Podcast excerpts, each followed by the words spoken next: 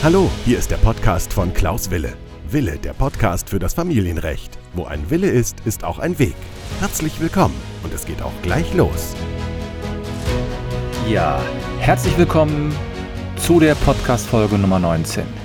Ich freue mich, dass du wieder bei meiner neuen Podcast-Folge dabei bist. Mein Name ist Klaus Wille, ich komme aus Köln und ich freue mich, dass du heute der 19. Folge zum Ende des Schuljahres dabei bist. Es kommen ja mittlerweile wieder etwas normalere Zeiten, das heißt normal in dem Sinne, dass einige Institutionen wieder geöffnet haben, die Grundschulen waren wieder offen, einige andere Schulen hatten auch geöffnet, zumindest an einigen Tagen. Und auch die äh, Gerichte arbeiten wieder, wenn auch etwas zurückhaltend. Und heute geht es um sieben wichtige Fragen zum Scheidungsverfahren. Ich werde mich also mit sieben wichtigen Fragen zum Scheidungsverfahren, so unter anderem auch zu dem Scheidungstermin auseinandersetzen. Und das ist heute die Podcast-Folge. Bevor wir beginnen, möchte ich noch einen Hinweis starten. Und zwar, ich habe eine Checkliste für all diejenigen, die gerade in der Trennung sind oder kurz davor stehen. Es ist eine Checkliste, nämlich mit sieben Rechtstipps zu dem Verhalten während der Trennung, also welche Unterlagen sollte man zusammensuchen und so weiter.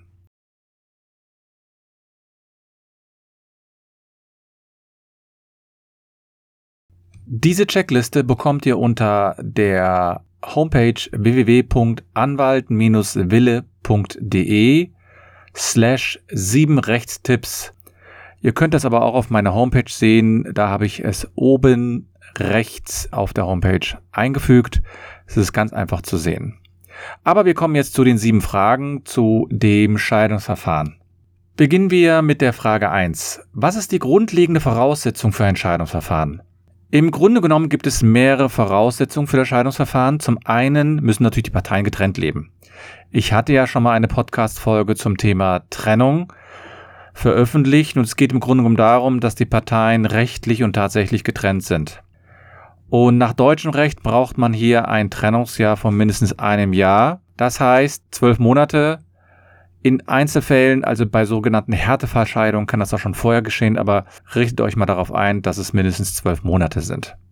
Dann werde ich häufig gefragt, ähm, als zweite Frage jetzt für meine Podcast-Folge, welche Unterlagen benötige ich, um eine Scheidung einzureichen?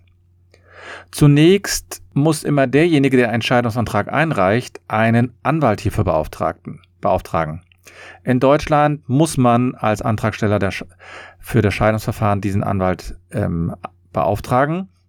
Und der Rechtsanwalt wird dann in der Regel folgende Unterlagen verlangen. Das Stammbuch oder die Heiratsurkunde. Dann, wenn man minderjährige Kinder hat, dann braucht man zumindest Kopien der äh, Geburtsurkunden. Und Hilfreich ist es natürlich, das muss nicht sofort beim Scheidungsverfahren sein, aber es ist relativ zeitnah, sollte man dann einen bestehenden Scheidungs Scheidungsfolgenvertrag oder einen Ehevertrag vor äh, vorlegen, denn daraus ergibt sich ja, welche Scheidungsfolgen schon geregelt worden sind. Ja, dann kommen wir jetzt zu einem etwas längeren Teil, nämlich die Frage drei: Wie läuft eigentlich das Scheidungsverfahren ab? So, und das ist natürlich schon mal äh, eine schwierige Frage, weil der Ablauf der Scheidung hängt natürlich davon ab, ob neben der Scheidung noch andere Fragen geklärt werden müssen. Was auf jeden Fall in einem Scheidungsverfahren in Deutschland geklärt wird, ist der sogenannte Versorgungsausgleich. Der Versorgungsausgleich beschäftigt sich jetzt so ganz allgemein gesprochen mit den Rentenansprüchen. Und in Deutschland wird dieses Verfahren auf jeden Fall auch mit dem Scheidungsverfahren durchgeführt. So im Wesentlichen läuft dann das Scheidungsverfahren wie folgt ab. Der Rechtsanwalt reicht dann einen Scheidungsantrag beim Familiengericht ein. Und dann prüft das Familiengericht die formalen Voraussetzungen, es vergibt ein Aktenzeichen und schaut dann, ob alle Unterlagen dabei sind. Und dann verlangt es erstmal die Gerichtskosten, denn das Gericht möchte auch bezahlt werden.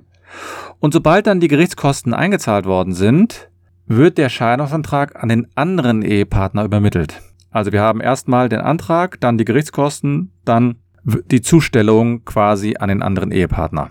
Zusätzlich schickt das Gericht auch gleichzeitig einen Beschluss mit, in dem festgelegt wird, erstens, wie lange hat man Zeit, um auf den Scheidungsantrag zu erwidern Und wie lange haben beide Parteien Zeit, um bestimmte Unterlagen einzureichen?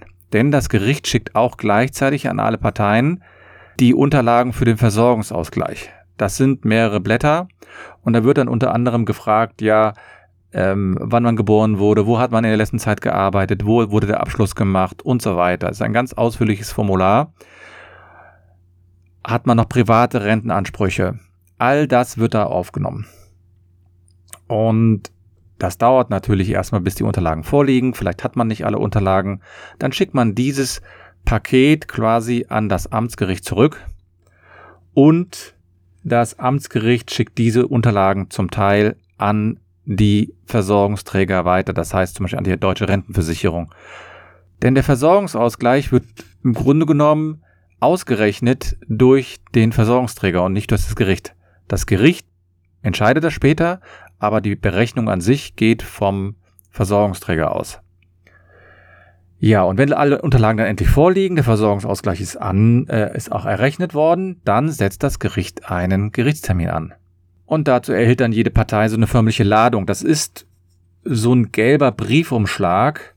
Und diese förmliche Ladung ist ein ähm, sozusagen ist deswegen so wichtig, damit auch das Gericht weiß, aha, diese Partei hat meinen Brief bekommen. So, und dann kommt es dann zu dem Scheidungstermin in dem Scheidungstermin erscheinen dann die Eheleute und dann der Rechtsanwalt. Und dann wird auch äh, noch geklärt, sozusagen in dem Termin, ob äh, bestimmte andere Ansprüche geklärt werden müssen. Und wenn das nicht der Fall ist, dann ergeht ein Beschluss, aus dem sich dann letztlich die Scheidung ergibt. Und danach hat man dann noch theoretisch einen Monat Zeit, um die Scheidung quasi anzufechten, sprich eine Beschwerde dagegen einzulegen. Das macht man aber in der Regel nicht dann ist die Scheidung auch schon vollzogen. Ja, das kommt dann, da kommt dann gleich die Frage vier: Wie lange dauert schon ein Scheidungsverfahren? Ein Scheidungsverfahren dauert meines Erachtens mindestens vier bis acht Monate. Es kann länger dauern, es kann vielleicht auch mal kürzer dauern, aber man muss sich schon so auf vier bis acht Monate einrichten. Das hängt aber letztlich auch von verschiedenen Faktoren ab. Zum Beispiel, wie schnell hat der Rechtsanwalt gearbeitet? Wie schnell hat auch die Gegenseite geantwortet? Wie schnell sind die Unterlagen von dem Versorgungsträger eingereicht worden und dann errechnet worden vom Versorgungsträger? Wie schnell arbeitet das Gericht und wie schnell findet man einen Gerichtstermin? Und dann kann sich so ein Scheidungsverfahren auch noch verlängern, wenn die Parteien sich über bestimmte Punkte einigen müssen. Das heißt, wenn zum Beispiel der Unterhalt oder der Zugewinnausgleich geregelt werden muss.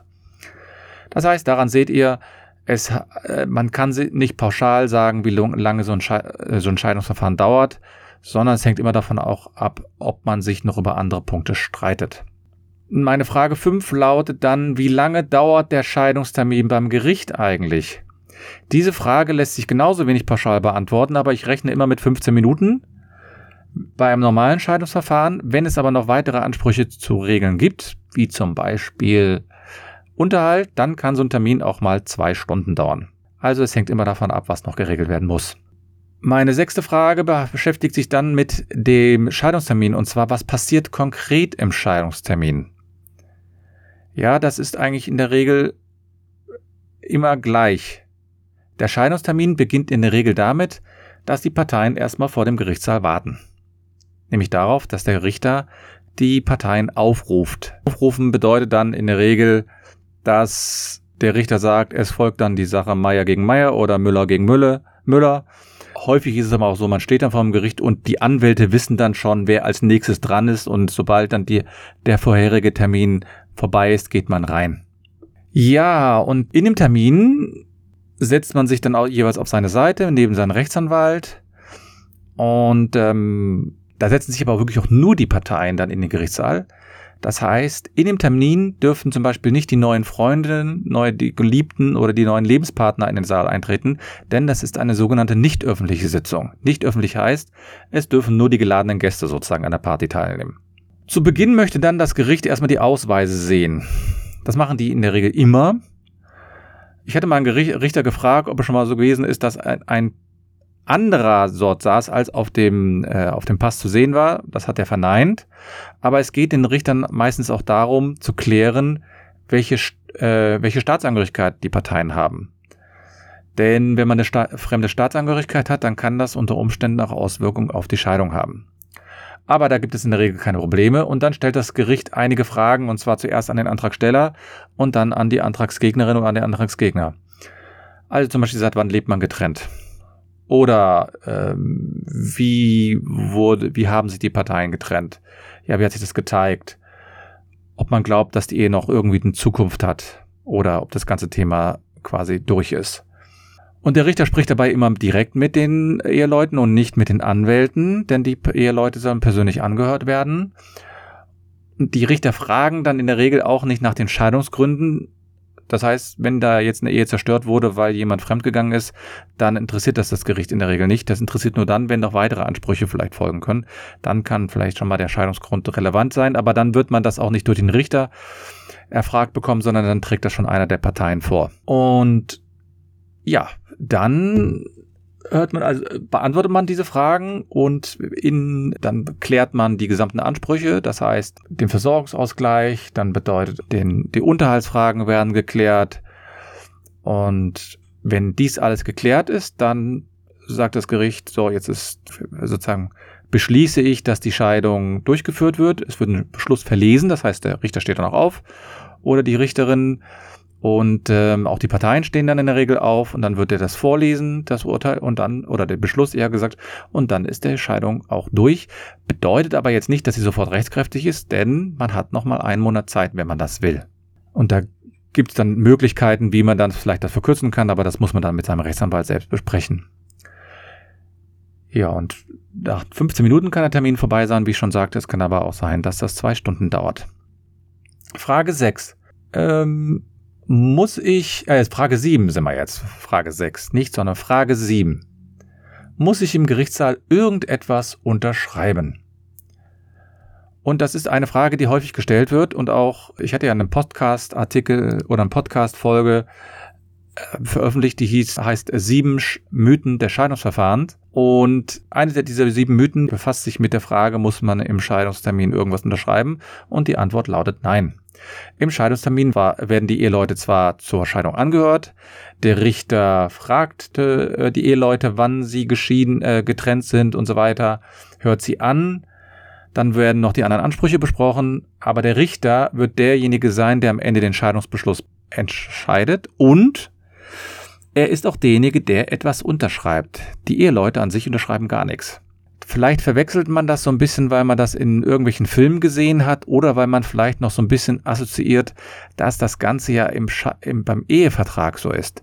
Beim Ehevertrag müssen die Person Parteien wirklich in der Tat persönlich unterschreiben, aber im normalen Scheidungstermin muss keiner was irgendwie unterschreiben. Das heißt, wenn, der, wenn das Gericht dann den Scheidungsbeschluss verkündet hat, also sprich vorgelesen hat, dann gehen die Parteien auch in der Regel nach Hause und später, nach ein, zwei Wochen, bekommen sie dann den Scheidungsbeschluss vorgelegt, aber unterschrieben wird hier nichts. Ja, das war eine kurze, knackige Folge diesmal. Ich freue mich natürlich über eine Bewertung und ich freue mich natürlich auch über eine Empfehlung. Wenn irgendjemand mal ein interessantes Thema hat, vielleicht ein irgendein interessantes Urteil, was man vielleicht hier einbauen kann, dann bin ich gerne bereit, mich auch damit zu befassen. Einige, einige Podcast-Folgen waren auch aufgrund von Initiat Initiativen von Hörern auch entstanden. Und ich freue mich also auf eure Aufmerksamkeit, wünsche euch alles Gute und bis zum nächsten Mal.